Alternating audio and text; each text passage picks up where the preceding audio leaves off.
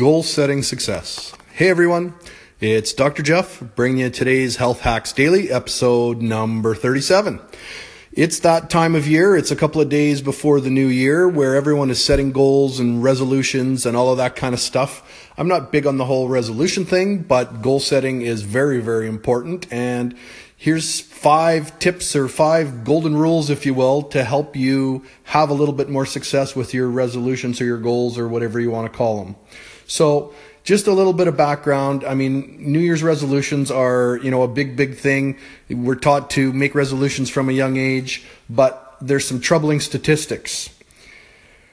Research shows that only 8% of people achieve their goals. Now, this is research that was published in the Journal of Psychology, um, done at University of Scranton. There's a number of different studies that show this, and there's a number of reasons. You know, here's the top few reasons. A lot of people set unrealistic goals. They underestimate their completion time. They set other people's goals. That's a big one.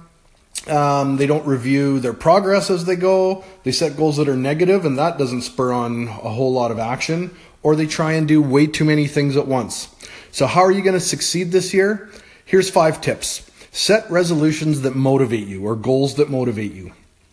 You know, set something that makes you tingle a little bit, makes the hair on your arms sort of stand up, that, you know, makes you giggle a little bit, something that is going to be a little bit more motivating. Number two, set SMART goals right? There's all kinds of variations on SMART, and we'll actually elaborate on this in the next episode. SMART goals stand for specific, measurable, attainable, relevant, and time bound.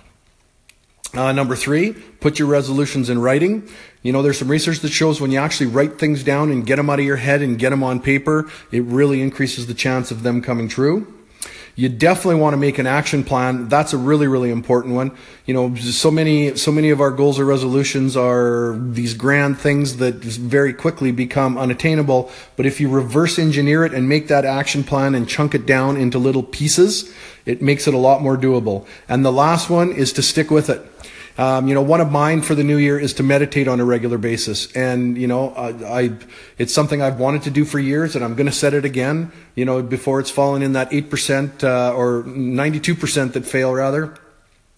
The only way to get it done is to put it on your schedule. Put it on your calendar. You know, every day at this time or five days a week at this time, I'm going to meditate and I'm going to do my meditation, whether it's a five minute, a 10 minute, whatever it turns out to be for you.